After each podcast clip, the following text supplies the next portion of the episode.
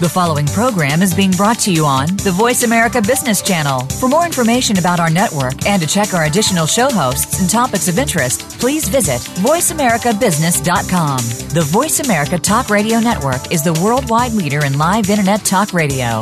Visit VoiceAmerica.com. The views and ideas expressed on the following program are strictly those of the host or guests and do not necessarily reflect the views and ideas held by the Voice America Talk Radio Network, its staff, and management.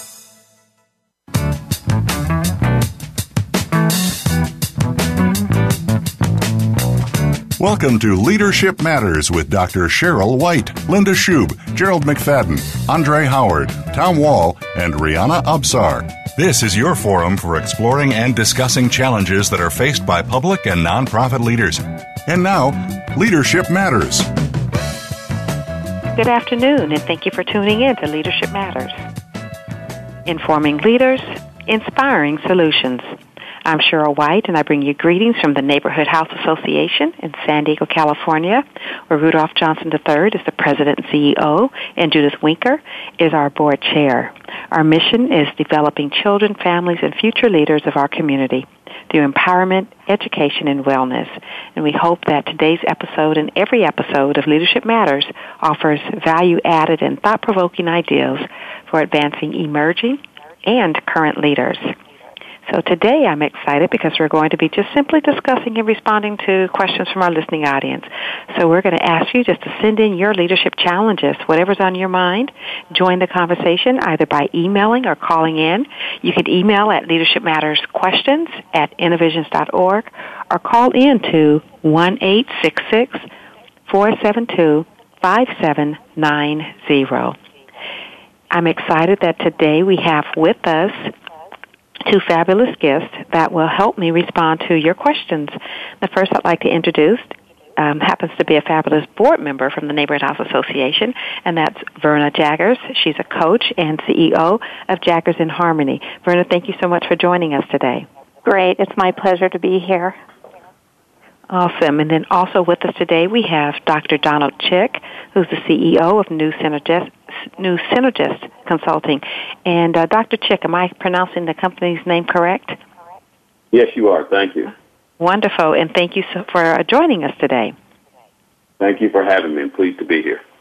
Great.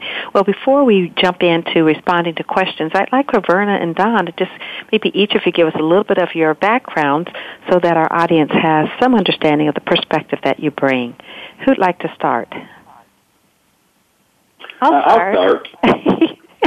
well, first of all, I was uh, I've had about thirty over thirty years of uh, management experience, and uh, when I started out in, as an engineer, I pretty much thought that was the end all and be all of uh, being successful at running a business.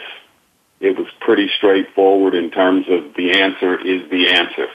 Once I started into uh, my career with the Navy, I quickly found out that there were many more aspects of running a business and uh, quickly determined that the uh, end all and be all of, of being successful is understanding how to deal with, manage, and lead people. So from there, I, I actually pursued an MBA and then finally a doctorate in organization change. And uh, after retirement, I founded the company I'm running now, New Synergist Consulting, where we provide a wide range of change management uh, and leadership development training for our clients. Oh, wonderful. Um, Dr. Chick, thank you so much for joining us. We are just pleased to have you on the line. And we are also pleased to have you, Verna, on the line. If you could give us a little bit about your background. Sure. So I have been working within major corporations for about 25 years. And the last 12 years, I was a leadership development coach for a large corporation in San Diego. And then about a year ago, I decided to launch out and start my own business as a leadership development coach. And my passion is around um, helping people learn new leadership skills and also help them leverage the strengths that they already bring to the job. Sometimes those get lost, especially when we're under pressure. We try to be something different, and a lot of times it's really recognizing the strengths and then leveraging those to uh, bring your awesome self to work. Awesome. Oh, I love that philosophy. And um, again, we are pleased to have you on the line as well. I'm going to jump right in with our first question from our listening audience, and it comes from Karen in Houston, Texas. And Karen says, I'm a new mid-level manager hired into this position without a lot of previous managerial experience. Not sure what I was expecting and not sure I want to continue. I feel as though I am held responsible for things I have little control over and not acknowledged for what me and my team accomplish. Is this typical for leaders in nonprofit sector? Karen, thank you so much for your question. Um, Don, why don't we ask you maybe to, to go there first? And, and I know she's asking with regards to nonprofit sector, but probably, Karen, we could put this in any sector. And what would your thought be, uh, Don? Well, absolutely. That's the first thing to remember. It doesn't matter. Uh, these issues uh, are seen by managers, whether they're in nonprofit, in government, in for-profit companies, especially with new managers. And it sounds like, uh, unfortunately, the organization she's a part of doesn't have a formal, or she hasn't been able to to share in a formal management leadership training program. So what that means is if she continues down this path, she's going to have to find that out for herself. And the first and probably arguably most important thing for her to remember is to make sure she has an awareness of herself, how she likes to lead and manage, what's most important to her, what things cause her to be stressed or uncomfortable, and then how she's going to deal with the complexities of leadership, what's most important, what type of priorities should she set. There are a lot of different things, but I think that first one is an awareness and understanding of herself and what makes her or what can make her successful. Wonderful. Thank you, Dr. Chick. Anything you'd like to add, Verna? Well, I, I just want to concur with what Dr. Chick said that any in any type of business, when you walk in, uh, you can have some doubts around your leadership skill, even if you've been a leader for a long time because you're in a new environment.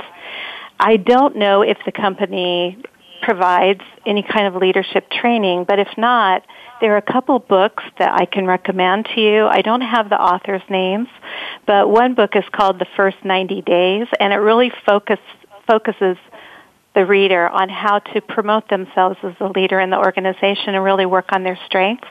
And then there's another book called What Got You Here Won't Get You There, which is fabulous, especially when you're taking taking on new leadership roles and you might have been really reliant on your skills as an individual contributor and now all of a sudden you are a leader and how do I use those strengths, but then also develop new skills that will help me be the best leader I can be. But I feel for you, I've, I've definitely experienced that, and I think anybody has who steps into a new role as a leader. Yeah, wonderful. Thank you both. I think those are great, um, wonderful suggestions for Karen. Let me go back to the core of Karen's question and just ask you: Do you feel as though um, managers, middle managers in any sector might have this sense that Karen is feeling with regards to feeling responsible for things that they have little control over. What, what's your thought on that? Um, if I may, uh, oh sure. I think mm-hmm. this.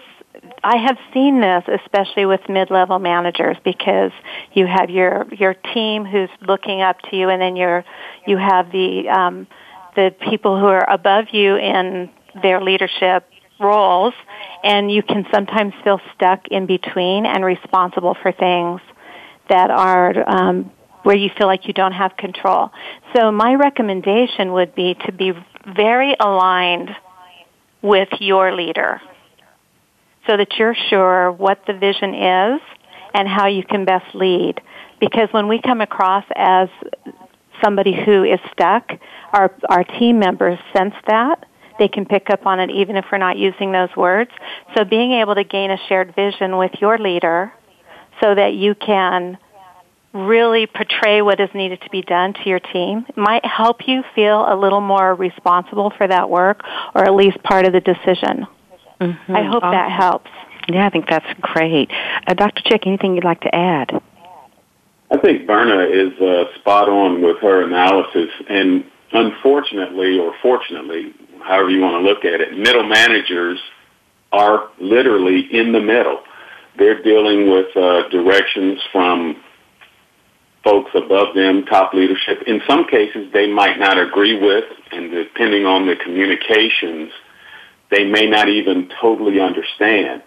But it's important not to communicate that kind of self-doubt to the folks that are working for you. And uh, make sure you can express the types of things that need to happen with confidence, uh, at least on the surface, if not totally, make sure you you let people know, especially those that work for you, that you are accountable. And then, as, as Verna mentioned, make sure you understand and are aligned with your boss. And I would even say your boss's boss, because that may even give you a better understanding. Why is my boss telling me this? Well, he or she is getting input from somebody above them, most likely. So that will even increase your ability to understand what might be happening. Yeah, love it. I think that that's um, um, just wonderful pieces for Karen to take with her. I love the idea of the um, first the self awareness. I'm going to step back from where Dr. Chick you started us as relates to. I think it's um, important for us to realize that if we're in a managing position, the first thing we have to manage is ourselves and what we bring to that position. And I um, love Verna just your thought and Dr. Chick, you're kind of echoing that thought with regards to alignment. Um, because I think if we can get into alignment and have some understanding as to what we're aligning with, it does position us to do what I think middle managers very often have to do, and that is be facilitators. They're that conduit through which um, information and um, efforts, resource, everything kind of flows back and forth. And so when that middle piece has um, great alignment and you can feel that you're in alignment, you can certainly feel a lot more empowered to lead with the confidence, Dr. Chick, you were speaking of, and to facilitate what needs to happen um, with regards to um, activities to support whatever the goals are that that um, your resources, yourself and your team, have been established for. So, Karen, we hope that that helps. You know, there's another piece to your question, Karen. I don't want to ignore. I almost forgot it, and it said. Um, my team, uh, you and your team, with regards to not feeling acknowledged for what you and your team accomplished. What are your thoughts about that, uh, Dr. Chick and Verna? Is that a common experience for middle managers to feel like there's not acknowledgement? And what should Karen expect if she's going to right size her expectations to this role? What do you think she might expect around acknowledgement of efforts and accomplishments? Well, again, that depends on the organization to some extent. Mm-hmm. And what tends to happen, unfortunately, is when things are, when you're making good progress toward goals, you typically, not necessarily on purpose, but you might be ignored because managers and leaders are dealing with the crisis of the day or the crisis of the moment or a problem. So um, one of the things a, a manager told me 30 plus years ago is you do have to toot your own horn. Obviously, you want to be, you don't want to be overbearing about it, but you want to make sure you are sharing the goals that you and your team have accomplished, the progress you've made toward those goals, again, without being overbearing, because they do tend to be overlooked. Mm-hmm. Um, you know what, Dr. Chick, it lo- sounds like we need to um, go to a commercial break, but we will be right back, and um, I'll have you just put a comma there. We'll continue to um, answer Karen's question, and Josh, I see that I have a question from you as well. So stay with us. We'll be right back with more on Leadership Matters, informing leaders, inspiring solutions.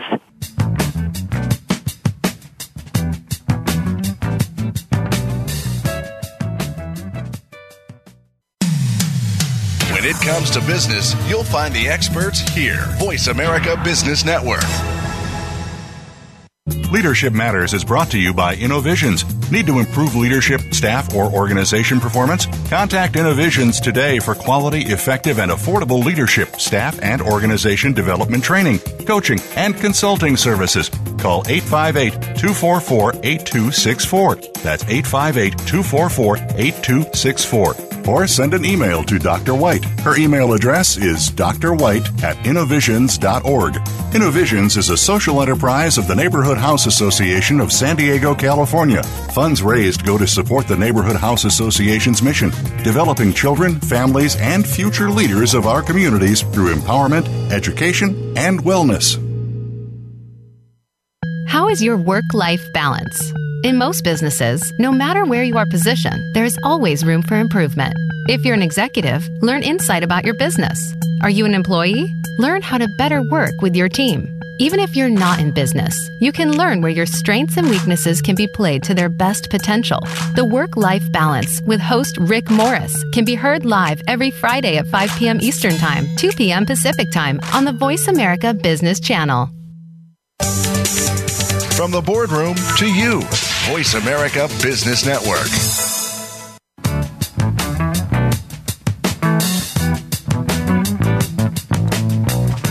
You are listening to Leadership Matters with Dr. Cheryl White, Linda Schub, Gerald McFadden, Andre Howard, Tom Wall, and Rihanna Absar. If you have a question or comment about today's program, please call 1 866 472 5790. That's 1 866 472 5790. Or send an email to Leadership Matters at innovisions.org. Now, back to Leadership Matters. And we're back with more on Leadership Matters. Today we're responding to questions from our listeners. Karen, thank you so much for your question. And then before we went to break, we had Dr. Donald Chick, who's the CEO of New Synergistic Consulting, and Verna Jaggers, coach and CEO of Jaggers in Harmony, responding to your question. Dr. Chick, we left off with you kind of hanging mid-sentence there, so can I get you to maybe um, start back? And I guess for listeners who may not have heard that question, I'll just summarize that Dr. Chick was responding to the um, question around um, is it typical that uh, a mid-level manager might feel that their accomplishments, their team accomplishments, aren't being acknowledged? And Dr. All right, Chick, one of right back where I was uh, at the point where I was talking mostly about communication, and obviously you have to toot your own horn without being overbearing. And part of the uh, topics that we teach leaders when we consult and or coach is communication skills are critically important. Verbal, written, and the way you deal with questions or concerns from either your bosses or your subordinates. So it's important to make sure that you are communicating what you're doing, what you're accomplishing, that you keep those lines of communication open so you have an understanding and of uh, what your bosses are expecting and what their needs are, as well as your subordinates. And uh, it's complex because it's different in different organizations. So you have to kind of understand the, the organization that you're working in to understand how best to make those communications work for you. Excellent. Thank you so much, Dr. Chick. And Verna, anything you'd like to add? Yes, I'd just like to build a little bit on the book that I suggested called The First 90 Days. It's by Michael Watkins. And I used this when I was training mid-level managers because it's easy to fall back on what our strength was that got us to the, the new role as a manager. And so this book really helps you do exactly what Dr. Chick mentioned. How do I toot my horn in a in a in a civilized way. And then how do I also keep myself from reverting back to those strengths as a non-leader?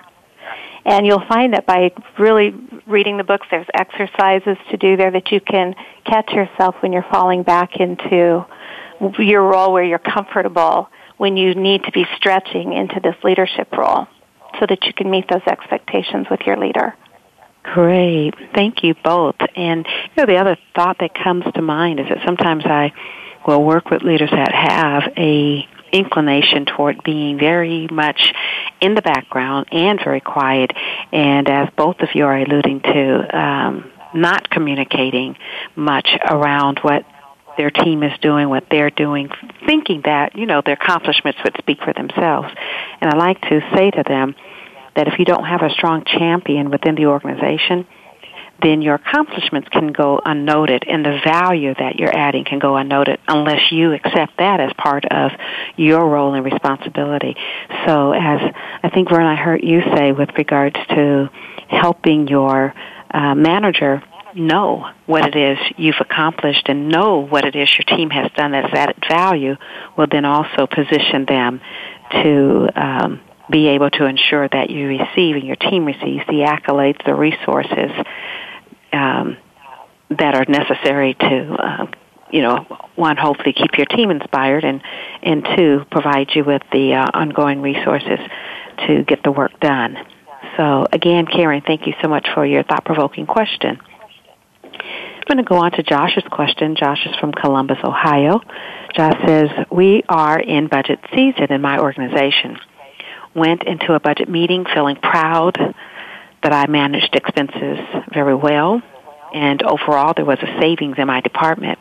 My reward was, uh, was recommendations that would reduce my budget for next year. How does one combat this as a manager? Some things that I did not do this year was planning to do next year. I now have to justify to simply keep my budget flush, whereas my colleagues that overspent don't have to do that. Um, how would you recommend getting out of and not getting back into this type of trick bag? Thank you, Joshua, for your question. Who'd like to lead us off with a response to Josh? Well, I'll lead off. Uh, okay. I think this is a a very important question, and it uh, really depends a lot on the culture of the organization. But one thing to understand, unfortunately, when organizations and departments make budget projections, missing that budget projection, even on the positive side, can be seen as a failure, number one. Um, although you would say, wow, this is great, I, I saved money. Well, but you also missed your projection. So be careful there and have a great understanding, not a good understanding, but a great understanding of how missing a budget projection is perceived in your organization. Secondly, and we'll get back a little bit to the first question, it's all about communication. You should not wait until you are showing your boss or bosses the fact that you save money without already communicating what your plans are and how much it's going to cost. You know, one of the things I would have loved to hear uh, Josh say is that I saved a hundred dollars, and I had already told my boss that uh, I had these great plans where I needed a hundred dollars or even a hundred fifty dollars, so I can save even more money next year.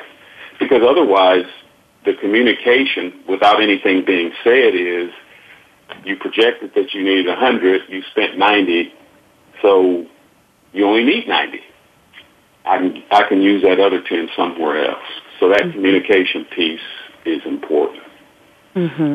So, um, so if I'm actually hearing Dr. Chick, what your recommendation to Josh is, is getting to understand the culture within the organization around how are these projections actually um, viewed, and to just be keenly aware that um, a missed projection is still a missed projection be it a missed projection that um, leaves money in your budget or a missed projection that leaves you over budgeted.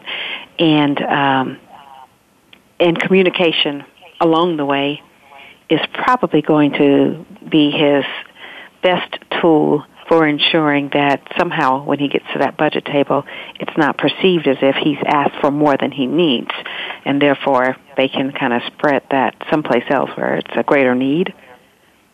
Absolutely, absolutely. Okay, uh, Verna, anything you might add for Josh? Well, I would just uh, echo what Dr. Chick said because it doesn't. It might look to Josh like these folks are not, they don't need, these other people don't need to explain their overspend, but it doesn't look good. So when you go over budget, it doesn't look good. And like Dr. Chick said, when you go under budget, that doesn't look good either. And I've been in finance for a lot of my career, and I've been in those budget conversations at the CFO level, and there is focus and spotlight on people who overspend and then people who underspend. And so it's a, it's actually a great leadership skill to be able to explain why you need the money in the following year. Not come in under so that you can have that money in the following year, but put a forecast together of what you're going to need over the next three years, say. And then that way, that money is already not truly allocated, but at least it's on the radar screen with your leader that this year you're going to do it, if we use the same example Dr. Chick gave, this year we're going to do this for 90, and next year, uh, to build on that project, I'm going to need an additional 10. Instead of trying to come in under hoping that you will be able to keep that 10 for the following year, but to really put together your three year plan that shows mm-hmm. what you're going to need that money for. Because it's not unusual for companies, it's, in fact, it would be unusual for them not to expect you to have a, a forecast of what you're going to spend over the next few years. Mm-hmm. So I I love the uh, thought there, and um, so the explaining and the adjusting for.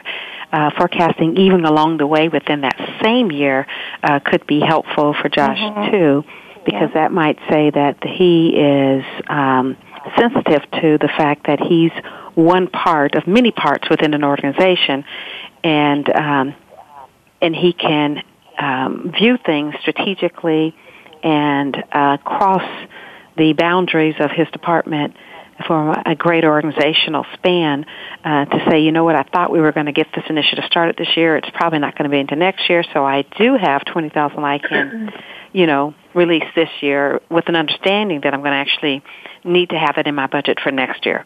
But um, to everyone's point, it's communicating that um, that piece that could help Josh not be in that trick bag that he doesn't want to be in again, it sounds like. right. Yeah, great. Well, thank you, uh, Dr. Chick, and thank you, Verna. And Josh, thank you so much for your thought provoking question. Next, we have a question from Jeffrey. Jeffrey's from San Antonio, Texas. Jeffrey says that um, employee morale does not appear to be of importance to senior managers in our organization. What can be done to convince senior managers that it's important and is something we should invest time and resources in trying to improve? Mm. Verna, would you like to start us off on on our response to Jeffrey? Yeah, Jeffrey, and for Jeffrey, I'd just like to show a lot of empathy for what he's going through because it's never a good feeling when you're a leader and you feel like things are important to, for employees, their morale and what have you, but leadership doesn't. There, or senior leadership doesn't. So there, um, there are a couple of things that you might try is to keep talking about it. Maybe get some feedback from, from teams, anonymous feedback that what might make it a better place to work could be this really small and easy thing that leadership could do so you can ease them into it. You can also do benchmarking with other companies. A lot of companies do uh, employee surveys. And you could benchmark with those companies to find out where their morale was at one point, where it was after they made some change, and then there's always the output metric. What was better after they did that? If you don't have that personal knowledge, then there are companies who do that, and you could benchmark with them. I hope that's helpful because I've been in your position and it is really difficult when you're trying to improve the morale in your team to get more productivity or whatever your your reason is and you don't get the support that you need. But there are ways that you can make that happen. You you'll probably have to take small steps to begin with if the overall environment is not that supportive of employee morale being good Great, thank you. And sounds like we need to go on break again. So when we come back, uh, Dr. Chick, I'll ask you if you have anything you'd like to um, add to Jeffrey. And I see we have a question from Tyra in Baltimore. So Tyra, we'll get to your question after the break, and Jeffrey will finish up with some additional thoughts for you. So please stay with us. We'll be right back with more on Leadership Matters, informing leaders, inspiring solutions.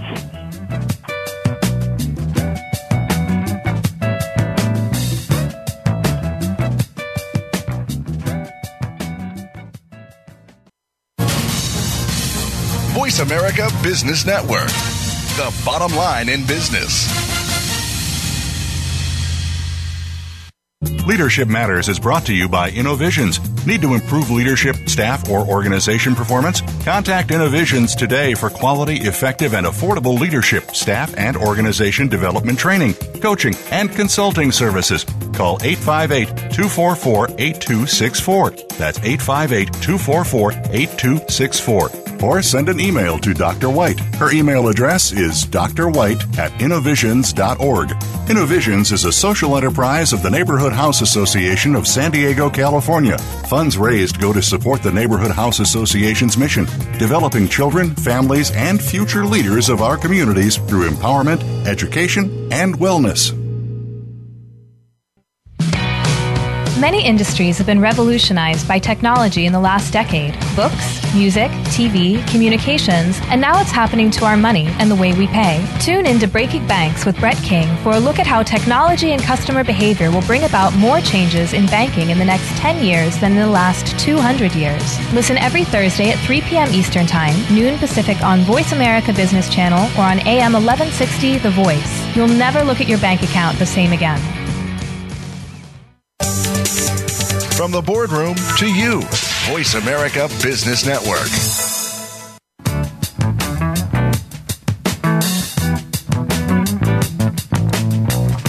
You are listening to Leadership Matters with Dr. Cheryl White, Linda Schub, Gerald McFadden, Andre Howard, Tom Wall, and Rihanna Absar. If you have a question or comment about today's program, please call 1 866 472 5790. That's 1 866 472 5790. Or send an email to Leadership Matters at innovisions.org.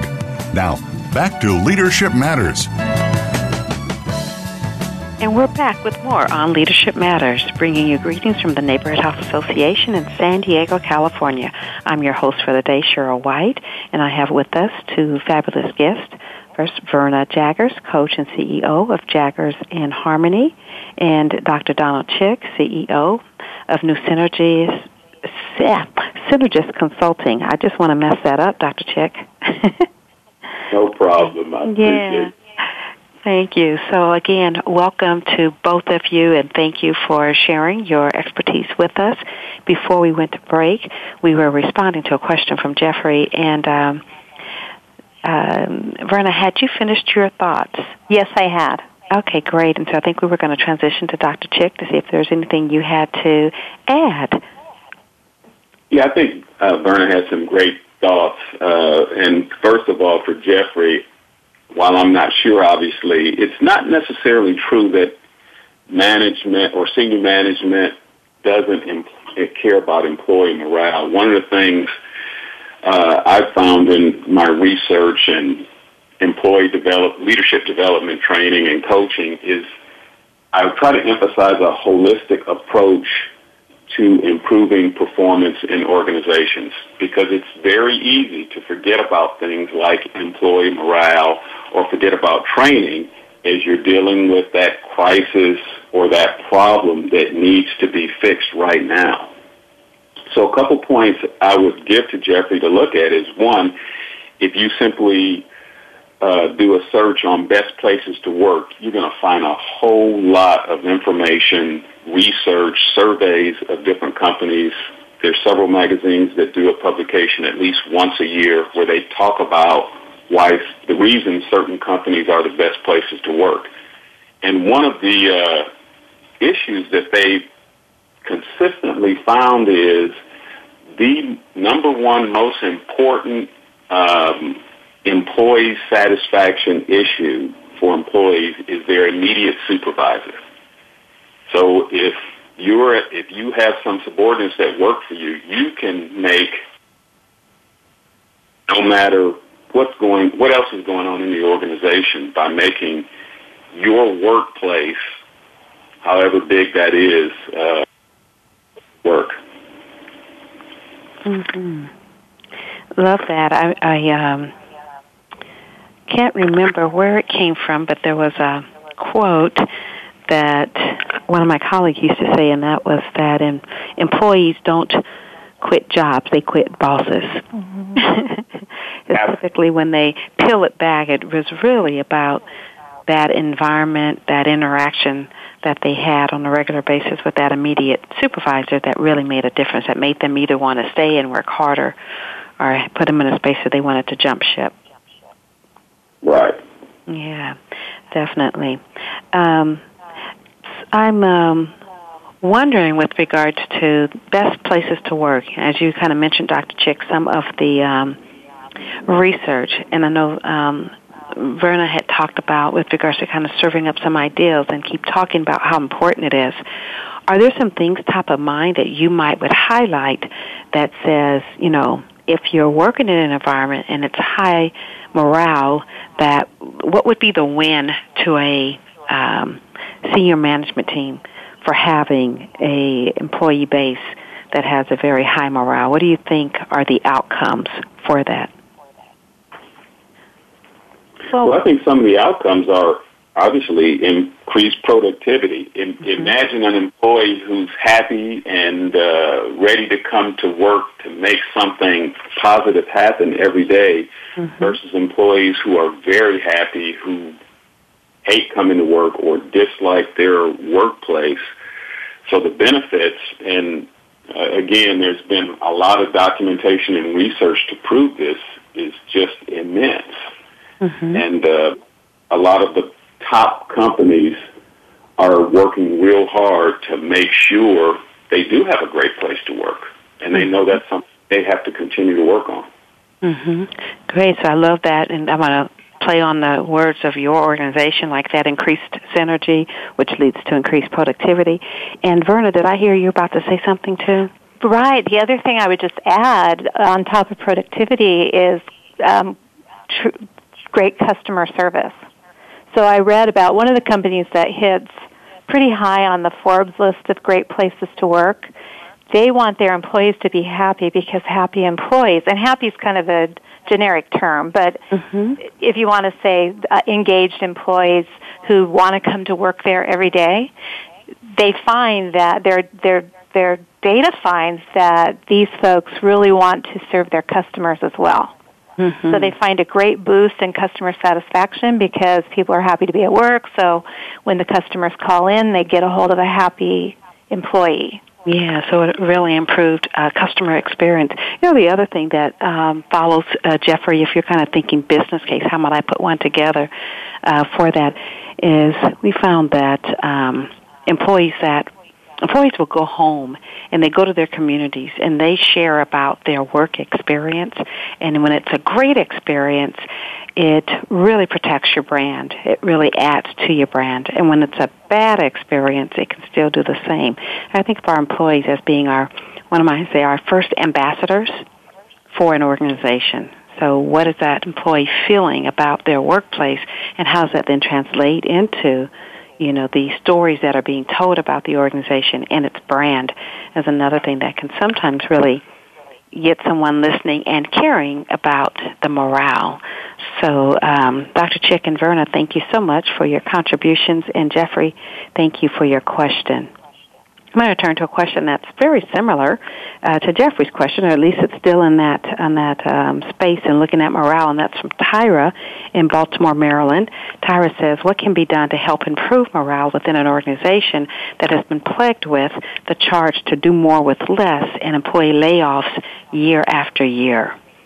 Uh, thoughts for Tyra? One thing well, that can help.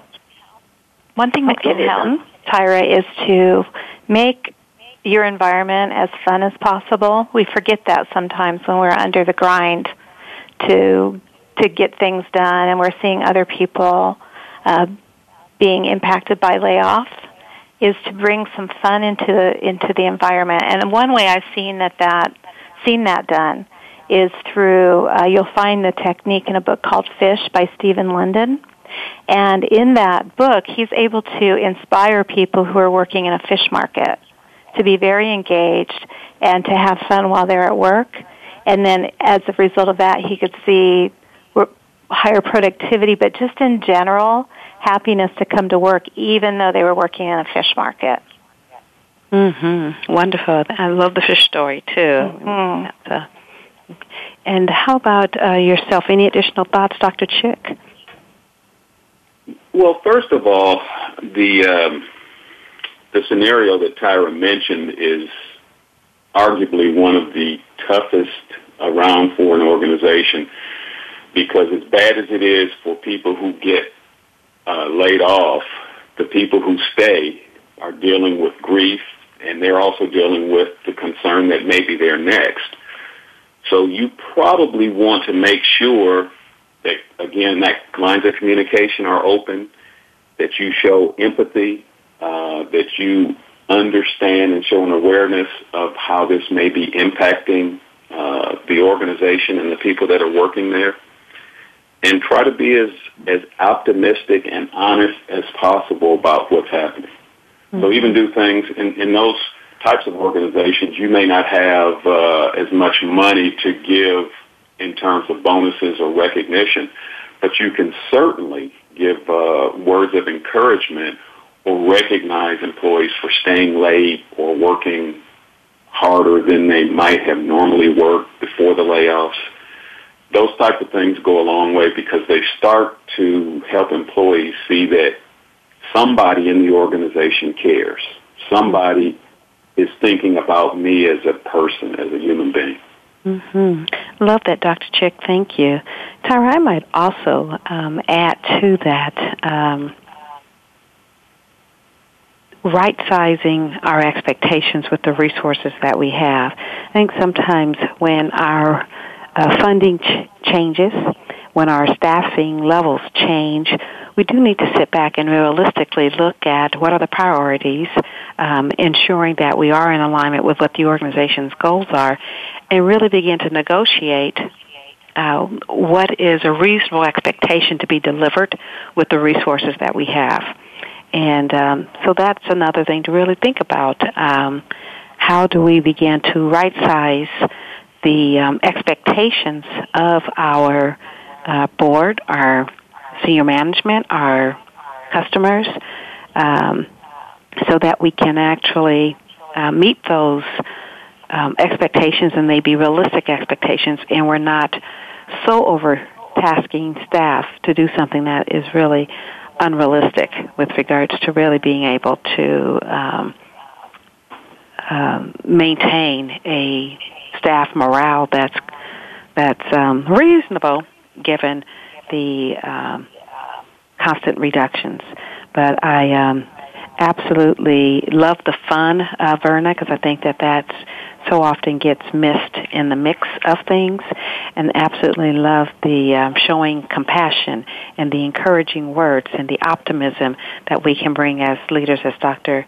Chick was alluding to, and then also want us to just you know, also step back sometimes and make sure that we um, are asking people to deliver on things that um, make sense for the amount of resources that we have remaining.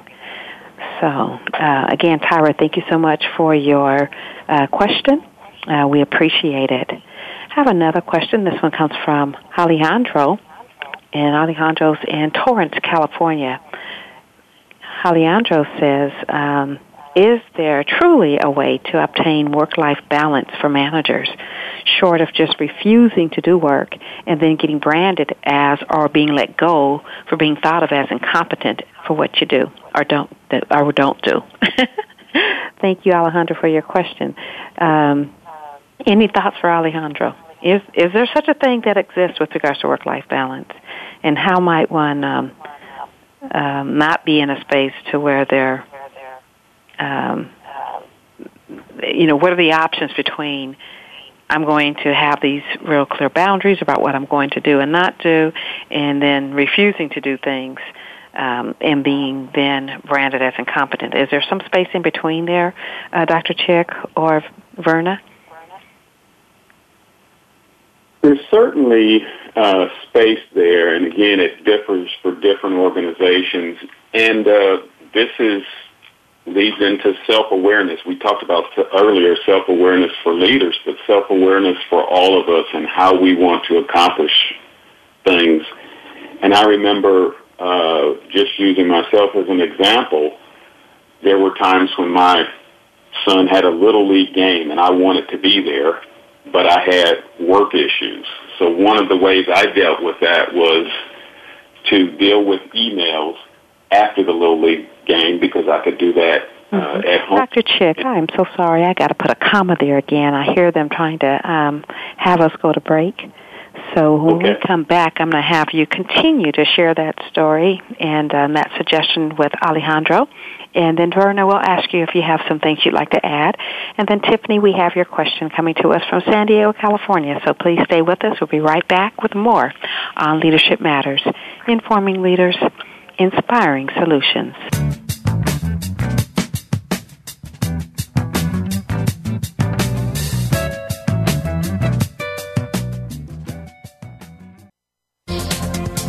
the business community's first choice in Internet Talk Radio.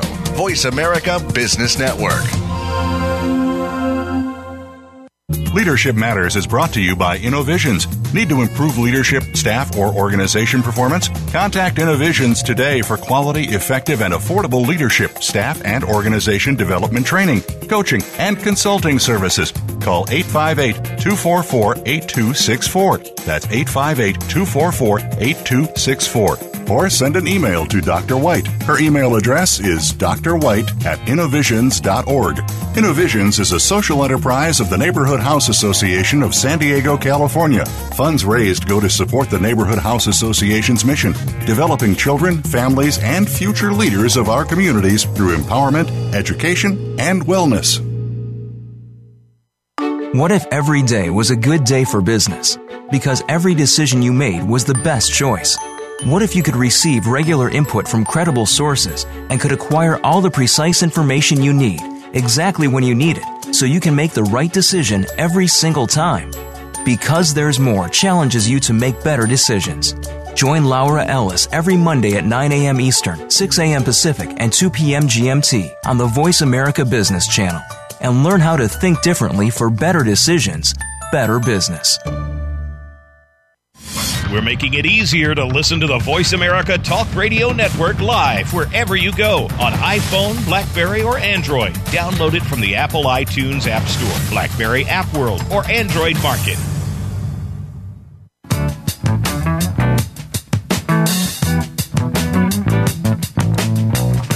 You are listening to Leadership Matters with Dr. Cheryl White, Linda Schub, Gerald McFadden, Andre Howard, Tom Wall, and Rihanna Absar. If you have a question or comment about today's program, please call 1 866 472 5790. That's 1 866 472 5790. Or send an email to Leadership Matters at innovisions.org.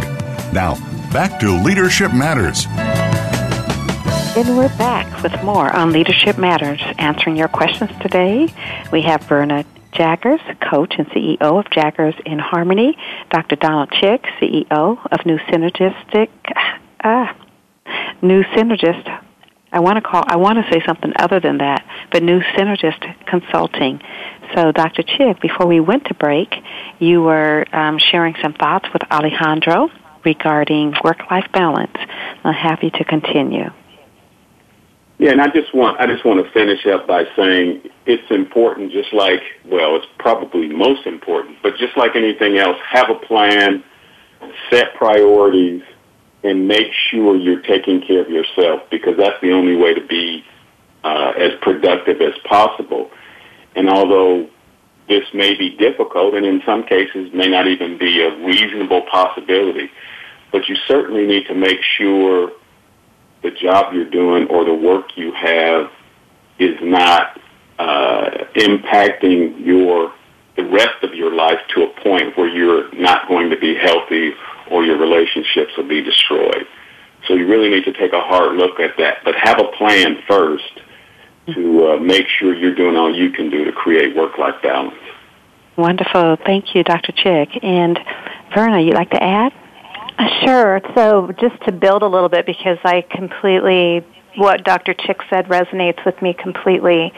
So having those priorities and making sure that your leaders, your leaders above you are in, in agreement that those are the priorities and that they're reasonable, they can get done over the course of time that has been allotted to them is really important. And then, as we know, a lot of times people come back to us and add and add and add and add, whether that be a customer, a peer, or your leader will try to add and add and add to that. And so it takes some very diligent focus on priorities by yourself to be able to explain to your leader or whomever is bringing this to you why that is not a priority for this year or maybe you might you might change your mind and say okay that does seem like a higher priority so we're going to shift but just piling more and more work onto people who it sounds like are already um, have full plates doesn't normally come produce what your what what the leaders hope that it would produce. It just slows things down, and then we end up failing on those things that we did have aligned for that year or whatever that period is. So I would suggest just very diligent prioritization of work. And then I received this feedback from somebody once, and I just loved it, and I practice it. So whenever his leader would bring something new to the table, he would run some rapid experiments on it to see if it you know, was what should be moved to the top. And then he could have a conversation with his leader.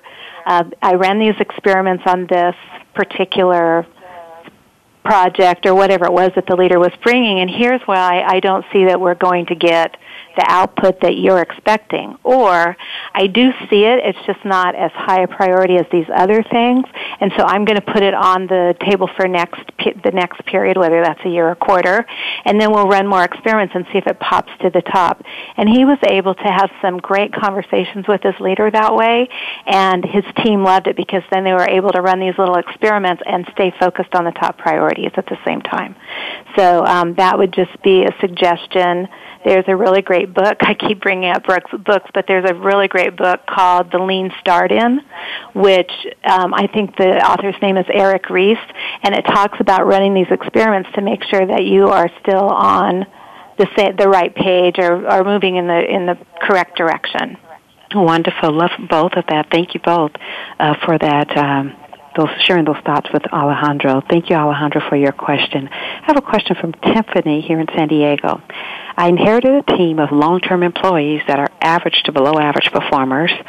Most serve in union represented classifications. Efforts to discipline employees are often met with contentious resistance from employees and their union representatives. Any ideas? Thank you, Tiffany, for your question. Uh, Dr. Chick, why don't we start with you? Well, we didn't hear what type of organization um, Tiffany's a part of, so that plays a role in how difficult it is to discipline or even fire employees. But I would say the first step is to try to create trust between the employees, between the unions, understanding what went on last year, five years ago, and so forth. Why, how did this organization get to the point it's in? And in a lot of cases, when I've dealt with uh, unions in the past, the biggest issue is trust and a lack of trust between the union and between the employees. So employees immediately, when something happens, assume that they won't get a fair shake from management, so they move directly to the union, who also doesn't trust management. So then you have this contentious atmosphere where you deal with union contracts and legalese and so forth. So I would say that's the first step. Open the lines of communication and try to create uh, trust between the union and the uh, employees that you're working with. Love it. I think that's a great place to start. Anything else you'd add, Verna? Wow, that's a. I love what you said, Dr. Chick. I was thinking that the collaboration has to happen between Tiffany and the union leaders, even around what is an expectation around performance. So if she's saying that, if Tiffany, if you're saying they underperform, but the union thinks they're performing, that might be the first gap that you could address with them is what does excellent performance look like from a union worker? Now, I've never worked in a union environment with with union leaders. So I, I maybe I'm saying something that uh, is impossible to do. I don't know, but that would be the first thing I would recommend is that collaboration with the union about what is um, what meets expectation, what exceeds expectation, and then what is um, defined as not meeting expectations, so that you could have a conversation with them about how you let this person go. If in if in truth the the union leaders agree, oh yes, that's underperformance, mm-hmm. and we mm-hmm. should deal with it. But it, that collaboration there with the union leaders is critical, and communication. Yeah, I love uh, both of, of your suggestions, and I think that trust is one of those things that gets mm-hmm. established in both of those scenarios, and sometimes even fostering Tiffany some type of labor management regular meeting to begin to have conversations and uh, create some mutual understanding for some mutual gains becomes a a really good place to start as well. Uh, thank you both for your questions. Looks like we are coming up on our hour real shortly. Verna and um, Dr. Chick, I'm going to give you both just an opportunity. Are there any final thoughts that you'd like to share with our listeners today? Or even uh, contact information if you're willing to, to if they wanted to contact you for any follow-up questions. Anything you'd like to share in closing, Dr. Chick? Well, I would say if anyone has any additional questions, feel free to contact me, Don, D-O-N, at newsynergist.com. You can also uh, take a look at my website, which has contact information as well, and that is www.newsynergist.com. Okay, and I thank think you. One of, I need to actually move to Verna real quick because we got just a few seconds before we close. Verna. Well, I would be more than happy to speak with anybody to clarify anything that I said or to build on it. And my email address is Verna, that's V as in victory, E-R-N-A, at jaggersandharmony.com. Great. Uh, Dr. Chick, thank you again so much. And Verna, thank you also for being with us today. And thank you to all of our listening audience that sent in questions and that just tuned in for our show. We invite you to join us every Wednesday at 2 p.m. Pacific Standard Time for Leadership Matters, informing leaders, inspiring solutions.